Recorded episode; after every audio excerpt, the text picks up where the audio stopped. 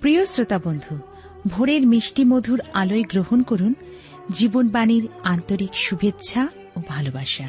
আলোর কাছে অন্ধকার মুখ লুকায়। আলো জীবনকে করে তোলে কর্মময়, ব্যস্ত। কিন্তু অন্ধকার জীবনকে করে তোলে গতিহীন। প্রত্যেকেই আলোর গতিশীল হতে চায়। ঈশ্বরের বাক্যের মধ্যে দিয়ে জানা যায় যে তিনি জগতের জ্যোতি। তার মধ্যে অন্ধকারের লেশ নেই। প্রিয় বন্ধু, আপনার জীবনে যদি কোনো অন্ধকার নেমে আসে এবং আপনি সেই অন্ধকারে হারিয়ে যাচ্ছেন, তাহলে হাত বাড়ান। জীবনবাণীর আলোচনার মাধ্যমে বুঝতে পারবেন ঈশ্বর আপনার দিকে হাত বাড়িয়ে রয়েছেন। ধরুন তার হাত, বেরিয়ে আসুন। আপনার জীবনে আলো প্রকাশিত হোক। সেই আলোতে আপনি কীভাবে প্রবেশ করবেন পথ দেখাবে জীবনবাণীর আলোচনা।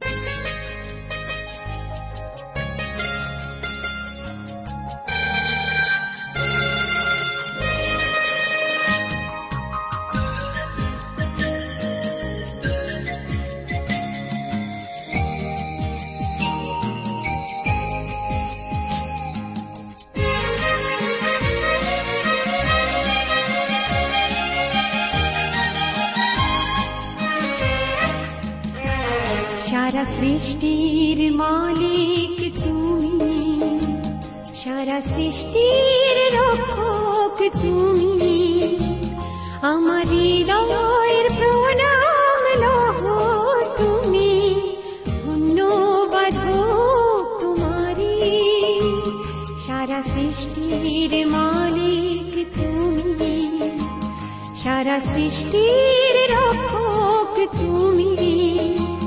আমার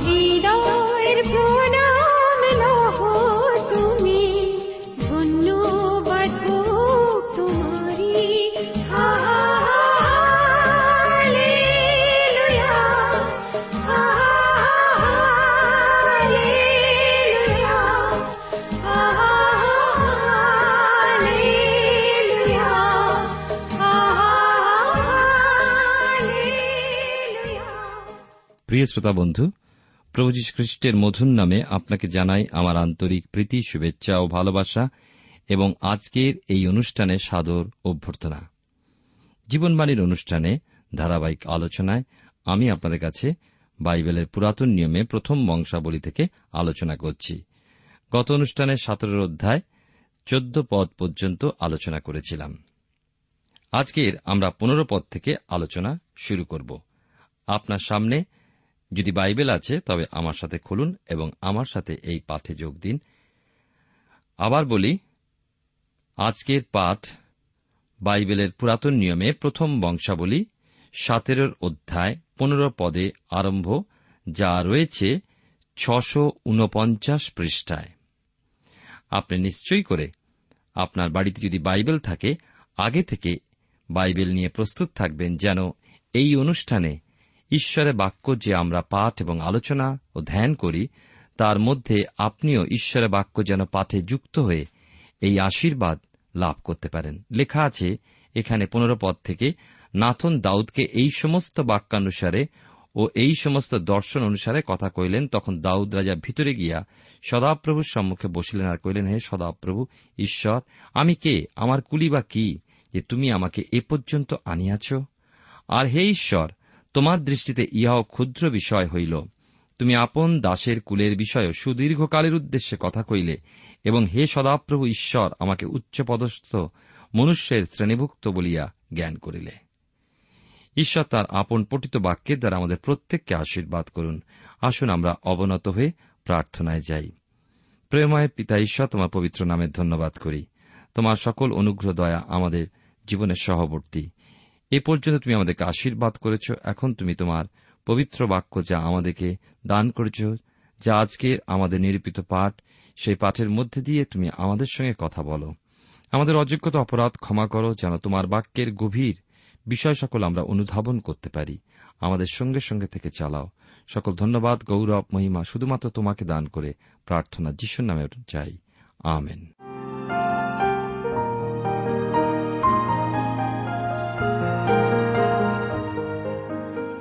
প্রিয় শ্রোতা বন্ধু, প্রিয় ভাই ও বোন, আমি আপনাদের কাছে বাইবেলের পুরাতন নিয়মে প্রথম বংশাবলী সতেরো অধ্যায় থেকে আলোচনা করছি। একটু আগেই পনেরো থেকে সতেরো পদ পর্যন্ত পাঠ করেছি। আমরা দেখি যে সময়েলের দ্বিতীয় পুস্তকের সপ্তম অধ্যায় এই বিষয়ে লিপিবদ্ধ হয়েছে যা আমি আপনাদের কাছে পাঠ করলাম। পুনরায় এই বংশাবলী পুস্তকের প্রথম খণ্ডে এই অধ্যায় বিষয়টি প্রকাশিত হয়েছে তার কারণ ঈশ্বর বিষয়টিকে গুরুত্বপূর্ণ বলে বিবেচনা করেছেন। দাউদের মনোভাব কি? দাউদ নিজেকে অতি দিন, নগণ্য হিসাবে স্বীকার করে ঈশ্বরের সেই অনুগ্রহকে মর্যাদা দিয়েছেন। আমাদের সেই প্রকার নম্র ভাবসহ প্রভুর অনুগ্রহকে সমাধান প্রদান করা উচিত। সত্যি, আমরা কিছুই নই, কিছুর মধ্যেই গণ্য নই। তথাপি ঈশ্বর তাঁর বর্ণাতীত করুণা সর্বদাই আমাদের উপরে বর্ষণ করে চলেছেন। তার সঙ্গে অন্তরঙ্গ হয়ে উঠুন, তার বাক্যের মাধ্যমে। তার বাক্যের মধ্যবর্তী আদেশ ও তার ইচ্ছা পালনের মাধ্যমে তার প্রিয় হয়ে উঠুন। যদি অমান্য করি, তাঁর চরণে এসে পাপ স্বীকারপূর্বক ক্ষমা প্রার্থনা করি এবং তার পথে স্থির থাকার সিদ্ধান্ত নিই। এইভাবে পবিত্রতা হতে পবিত্রতায় তিনি আপনাকেও আমাকে চালনা করুন। সতেরো পদের বিষয়টি লক্ষ্য করলে বোঝা যায় এ এক উল্লেখযোগ্য বিবৃতি। একজনের আগমনের প্রত্যাশায় তারা ছিল প্রতীক্ষারত, যার অপেক্ষায় তারা দিন গুনছিল। তিনি স্ত্রীজাত একজন অব্রাহামেরই বংশ, আসবেন জিহুদা গোত্র হতে। এ সকল এতদিন প্রতীক্ষার বিষয় হয়ে থাকলেও এখন দাউদের অধ্যায়ে এসে আমরা বলতে পারি, যার প্রতীক্ষায় তারা দিন যাপন করে আসছিল, তিনি জন্মাবেন এই দাউদেরই বংশে। তাহলে দাউদকে ঈশ্বর কোথায় তুলেছেন লক্ষ্য করুন। মসীয় অর্থাৎ জগতের সমগ্র মানব জাতির পরিত্রাতা, মুক্তিদাতা প্রভু যীশু খ্রিস্টের পূর্বপিতা এই দাউদি বাহিনীগণের সদাপ্রভু এই কথা কয়েন আমার প্রজা ইসরায়েলের নায়ক করিবার জন্য আমি তোমাকে মেষ পাথান হইতে ও মেষের পশ্চাৎ হইতে গ্রহণ করিয়াছি। আর আমি তোমার নাম পৃথিবস্থ মহাপুরুষদের নামের মতো করিব। আঠারো থেকে কুড়ি পদে যখন আসি, এই অধ্যায় অর্থাৎ প্রথম বংশাবলী সতেরোর অধ্যায় লেখা আছে, তোমার দাসের প্রতি কৃত সম্মানের বিষয়। দাউদ, তোমাকে আর কি বলিবে? তুমি তো আপন দাসকে জ্ঞাত আছো। হে সদাপ্রভু, তুমি আপন দাসের নিমিত্ত ও নিজ হৃদয় অনুসারে এই সমস্ত মহৎ কার্য সাধন করিয়া, এই সমস্ত মহৎ কর্ম জ্ঞাত করিয়াছ। হে সদাপ্রভু, তোমার তুল্য কেহই নাই ও তুমি ব্যতীত কোন ঈশ্বর নাই। আমরা সকর্ণে যাহা যাহা শুনিয়াছি, তদনুসারে ইহা জানি। কখনো কি ঈশ্বরের চরণে নিজেকে এইভাবে ঢেলে দিয়েছেন, নিজেকে শূন্য করে। রাজা দাউদ দিয়েছিলেন নিজেকে সম্পূর্ণ শূন্য করে। ঈশ্বরের কাছে সম্পূর্ণ শূন্য হয়ে না গেলে তার দত্ত দানে আপনি পূর্ণ হবেন কীভাবে? ঈশ্বরের কাছে নীরবে বসুন। তিনি তো অন্তর্জামী আপনার অন্তরের কথা সমস্তই তিনি জানেন। শুধু চান আমার আপনার সমর্পণ। ঈশ্বর কেন দাউদকে দয়া করলেন? কি দাউদের সুন্দর মনোরম চেহারা ছিল বলে? না। আপনার আমার বাহ্যিক কোন সৌন্দর্যই ঈশ্বরকে আকর্ষণ করছে না। আমরা যা পাই তার অনুগ্রহে বা দয়ায় পাই। না, আমাদের কোনো উত্তমতায় নয়, শুধু ঈশ্বরের অকৃপণ দান। রাজা দাউদ এ বিষয়ে উপলব্ধি করেছিলেন, তাই লিখতে পেরেছিলেন পেরেছিলেন গেয়ে উঠতে সুন্দর সুন্দর গীতগুলো, যার দ্বারা আজও আমরা অন্তর ভরে ঈশ্বরে গৌরব করতে পারি। এমন আশ্চর্য করুণাময় সর্বশক্তিমান ঈশ্বরকে কেমন করে মানুষ অস্বীকার করতে পারে? একুশ থেকে চব্বিশ পদে আমরা পাই। ঈশ্বরের অনুগ্রহে দাউদ আশ্চর্যান্বিত। ইসরায়েল জাতির উপরে ঈশ্বরের অনুগ্রহ ও আশীর্বাদ স্মরণ করে দাউদ কৃতজ্ঞতায় ভরপুর হয়েছেন। তিনি শুধু বিশ্বাসী করছেন, ঐশ্বরিক প্রতিশ্রুতিতে এমন নয়, কিন্তু সেই সকলে নির্ভর ও বিশ্রাম করছেন। তিনি জানেন আমাদের ঈশ্বর, ইসরায়েলের ঈশ্বর ইসরায়েলের পক্ষীয় ঈশ্বর। সেই ঈশ্বর অপরিবর্তনীয়। তিনি বিশ্ব মানবের ত্রাণকর্তা। ঈশ্বর রূপে পাপ হতে পরিত্রাণ সাধন করেছেন। আক্ষরিকভাবে মিশ্রীয় বন্ধন হতে ইসরায়েল জাতিকে মুক্ত করেছিলেন ও ইসরায়েলের পক্ষে কার্য সাধন করেছেন যেন ইসরায়েল তার প্রজা হয়, তাঁরই গৌরব কীর্তন করে। তিনি তাদের পিতা, তারা তার প্রথম জাত। আজ যারা খ্রিস্টের সাধিত ত্রাণযজ্ঞে বিশ্বাসপূর্বক খ্রিস্টকে ব্যক্তিগত ত্রাণকর্তা হিসাবে স্বীকার করে চলেছে, তারা সকলে ঈশ্বরের সন্তান নামে অভিহিত হয়। ঈশ্বরের সন্তান বলে দীক্ষিত সন্তানগণ আত্মিক ইসরায়েল। ঈশ্বর যেন তাদের মাধ্যমে মহিমান্বিত হন, এই হল ঈশ্বরের অভিপ্রায়। ঈশ্বর তাদের পক্ষীয় পিতা ঈশ্বর, ঈশ্বরের চরণে যেন তারা থাকে সুস্থির, অবিচল, এই প্রার্থনা। তাদের সঙ্গে ঈশ্বর নতুন নিয়ম চুক্তিতে আবদ্ধ হন। দাউদ যেমন বলেছেন, পৃথিবীর মধ্যে কোন একটি জাতি তোমার প্রজা ইসরায়েলের তুল্য? সত্যি এমন ধন্য জাতি আর কি আছে যার পিতা ঈশ্বর সদাপ্রভু? তেমনি আপনি আমি সেই সত্য ঈশ্বরের সন্তান হওয়ার সৌভাগ্য পাই তা প্রভু যীশু খ্রিস্টের মাধ্যমে। এমন ধন্য কতজন রয়েছে? স্বর্গের ঈশ্বর, স্বর্গের সিংহাসন হতে আমার জন্য এই ধরাধামে এলেন, আমাকে কিনে নিলেন। নিজের রক্তে এই উপলব্ধি প্রাপ্ত মানুষ কত না ধন্য। কেননা তার জন্য, শুধুমাত্র তারই জন্য, প্রভু যীশু খ্রিস্ট প্রদত্ত অনন্ত জীবন রয়েছে। সতেরোর অধ্যায় থেকে আমরা আলোচনা করছি।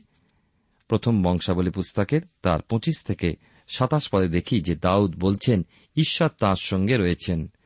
মঙ্গল প্রতিজ্ঞা, দিয়েছেন আশীর্বাদ, অনুগ্রহের উপচয়। ক্ষণিকের জন্য নয়, কিন্তু চিরকালের জন্য। চিরকালের জন্য আমরা আশীষযুক্ত। ঈশ্বরের সন্তান আজ সাপ মুক্ত কি ধন্য বিষয়। কি নিয়ম আপনার সঙ্গে করেছেন ঈশ্বর? নিয়ম করেছেন আমাদের জয় প্রাপ্তির। যদি বিজয়ী হয়ে উঠতে পারি এই পার্থিব প্রবাসী জীবনে, তাহলে পাব তার সিংহাসন, হব তার বধূ।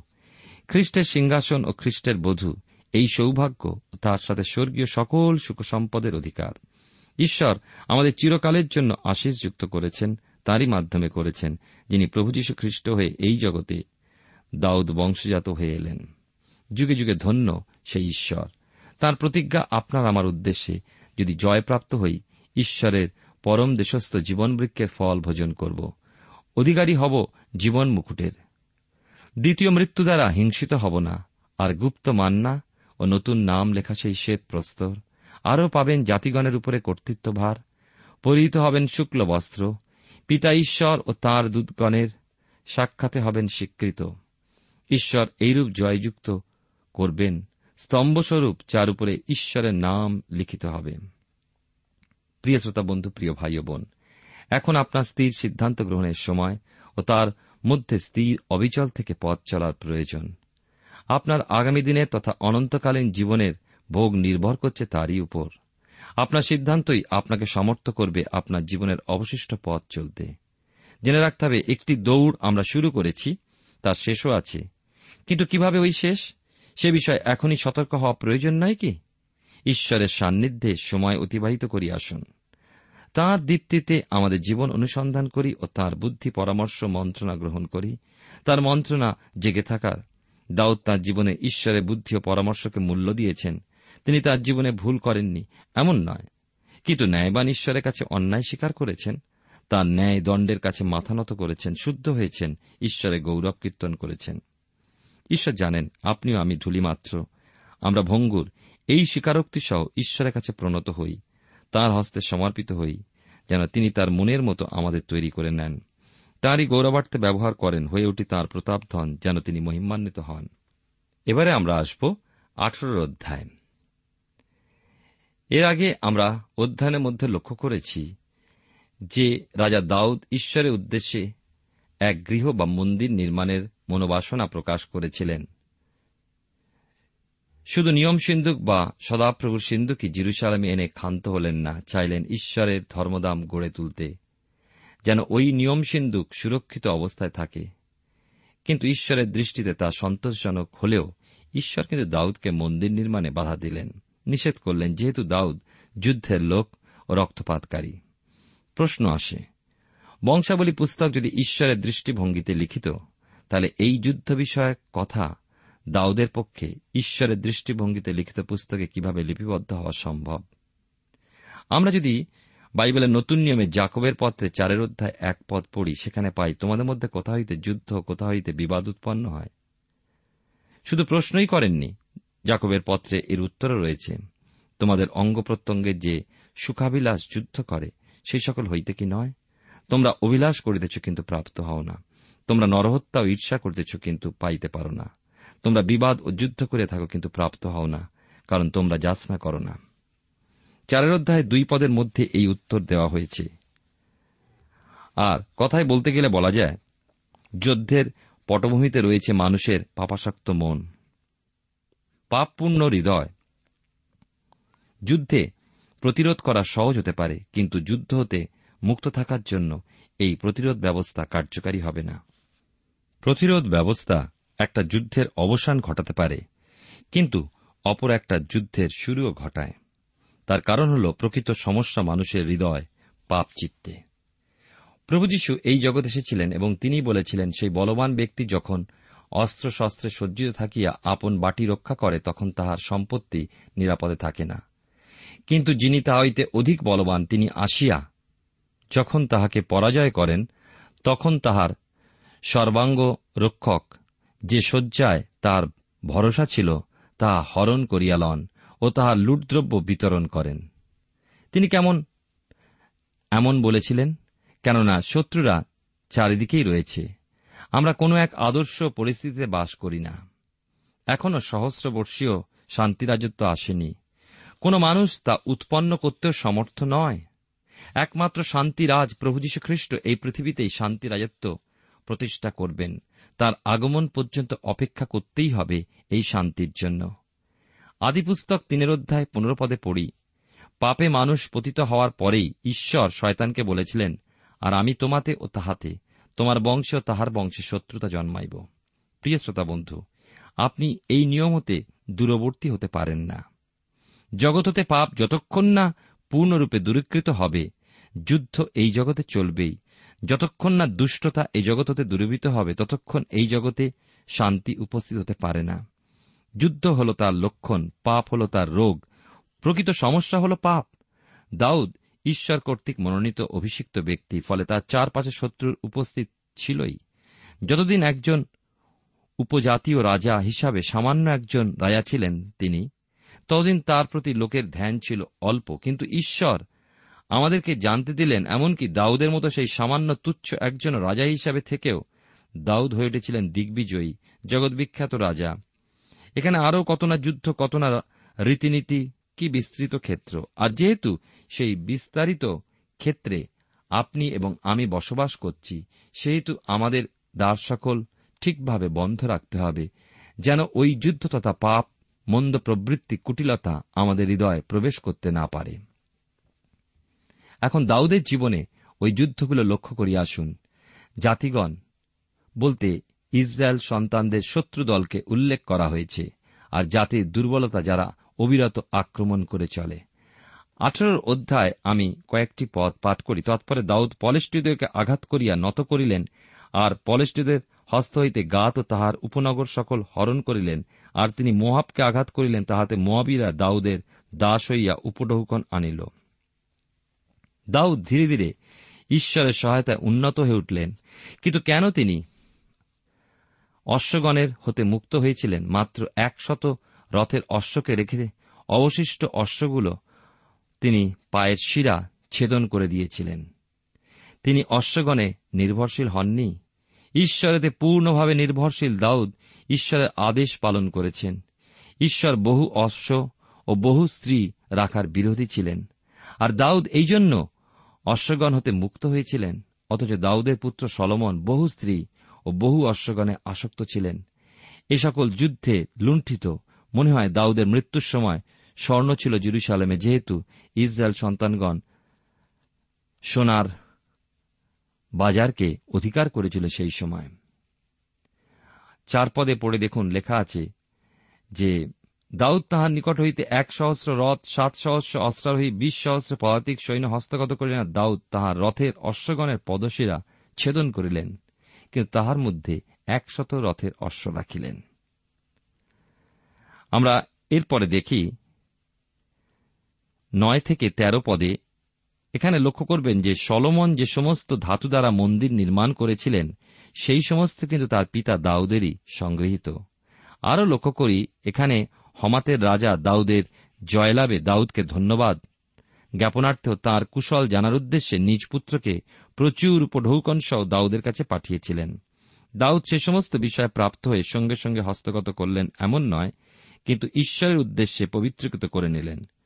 শুধু হমাতের রাজপুত্র হদরমের আনিত সম্পদই নয়, অন্যান্য সকল জাতিগণ হতেও তিনি প্রচুর সম্পদ লাভ করেছিলেন। সমস্তই পবিত্র করবার জন্য প্রেরণা। উপলব্ধি করেছিলেন সদাপ্রভুর উদ্দেশ্যে।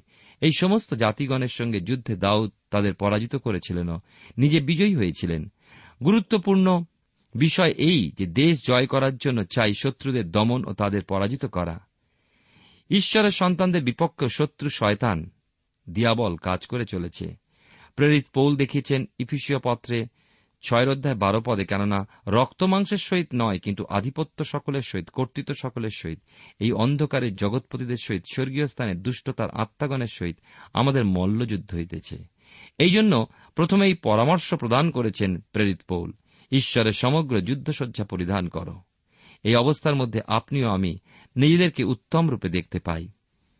খ্রিস্ট বিশ্বাসী যদি নির্বিকারভাবে থাকে ও সমস্ত অবস্থাগুলোর সঙ্গে আপোষে চলে, তাহলে এক মস্ত ভুল সে করে বসে।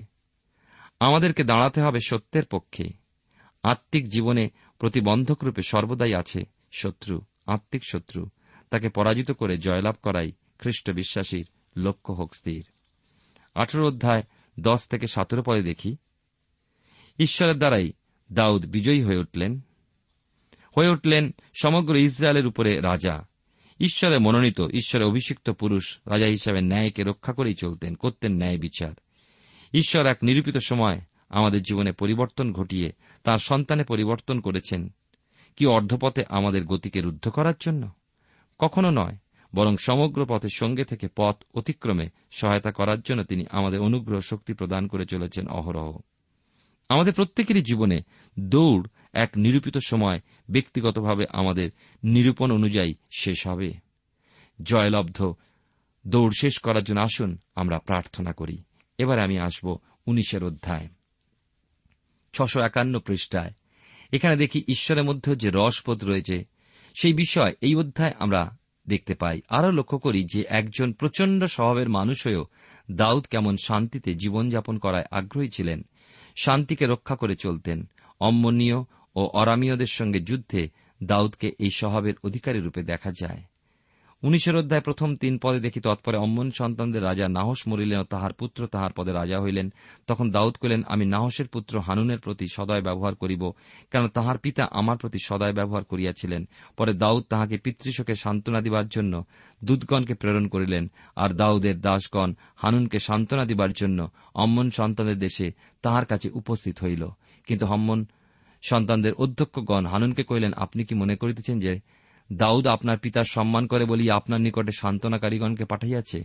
তার দাসগণকে সন্ধান লইবার এবং লণ্ডভণ্ড করিবার ও দেশ নিরীক্ষণ করিবার জন্য আপনার নিকটে আইসে নাই? দেখুন, অম্মন ছিল ইসরায়েলের শত্রু। দাউদ প্রথমে যুদ্ধপিপাসু হননি। ঈশ্বরের লোক হিসাবে দাউদ তার জীবনে ছিলেন প্রতিরক্ষা সাধক।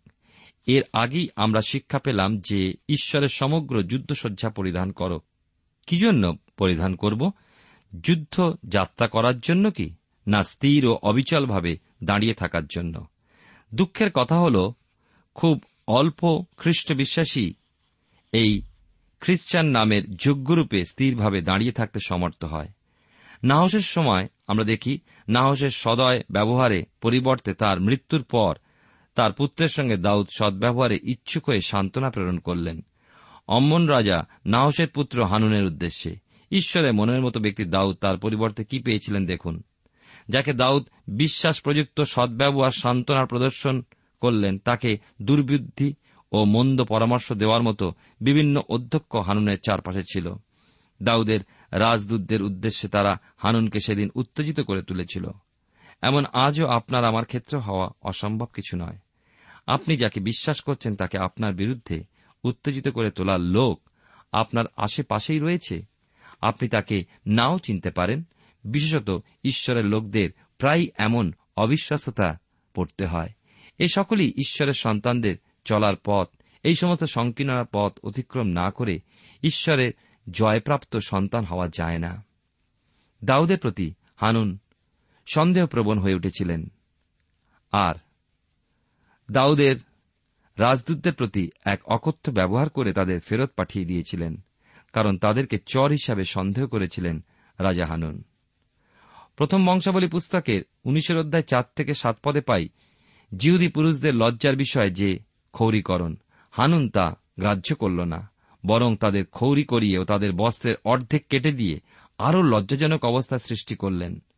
রাজদূতগণ হতবুদ্ধি হয়ে পড়লেন। লজ্জায় তারা জিরুসালামে ফিরে যেতে পারলেন না। রয়ে গেলেন জিরিহতে দাউদের কাছে এই সংবাদ পৌঁছাল।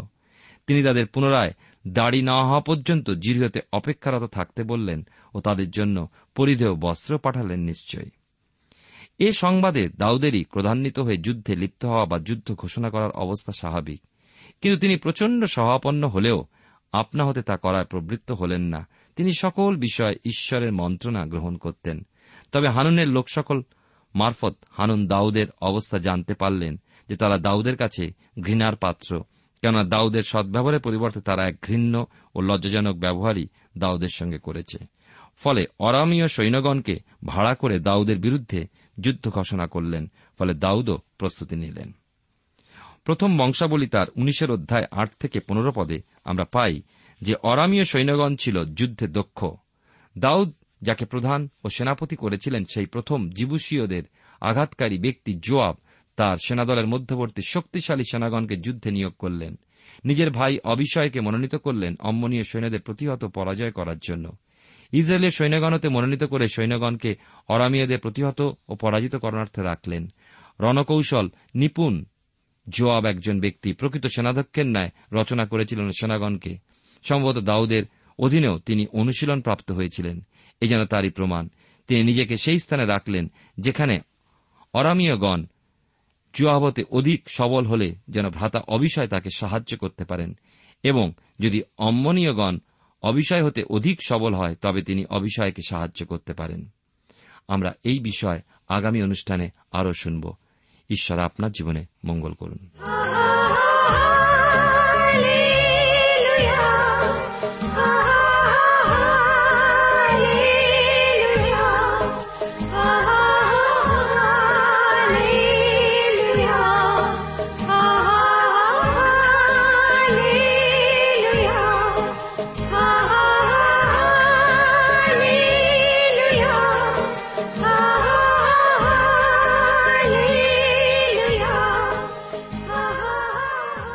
শ্রোতা বন্ধু, এতক্ষণ শুনলেন বাইবেল থেকে জীবনবাণীর আজকের আলোচনা। আমাদের অনুষ্ঠান কেমন লাগল? যদি এই বিষয়ে আপনি আরও কিছু জানতে চান এবং আপনার যদি বাইবেল না থাকে, তাহলে বাইবেল ছাড়া এই অনুষ্ঠান আপনি কেমনভাবে বুঝতে পারছেন, আমাদের ঠিকানায় শীঘ্রই লিখে জানান। আমরা খুব খুশি হব যদি আপনি চিঠির সাহায্যে বা ফোনে এস এম এস এ অথবা ইমেলের সাহায্যে আমাদের সাথে যোগাযোগ করেন। আমাদের ঠিকানা হল Jibanbani T WR India, post box নম্বর এক ছয় নয় দুই পাঁচ, কলকাতা সাত লক্ষ চৌত্রিশ। আবার বলছি, Jibanbani T WR India, post box নম্বর এক ছয় নয় দুই পাঁচ, কলকাতা সাত শূন্য শূন্য শূন্য তিন চার। আমাদের ইমেলের ঠিকানা হল Bengali TTV at radio eight eight two dot com আবার বলছি Bengali TTV at radio eight eight two dot com আমাদের ফোন নম্বর two four three eight double zero four five two four three eight double zero four five এবং আমাদের mobile নাম্বারটা লিখে নিন nine four double three four nine seven two three five আবার বলছি nine four double three four nine seven two three five আজকের সময় এখানেই শেষ। বিদায় নিচ্ছি। নমস্কার।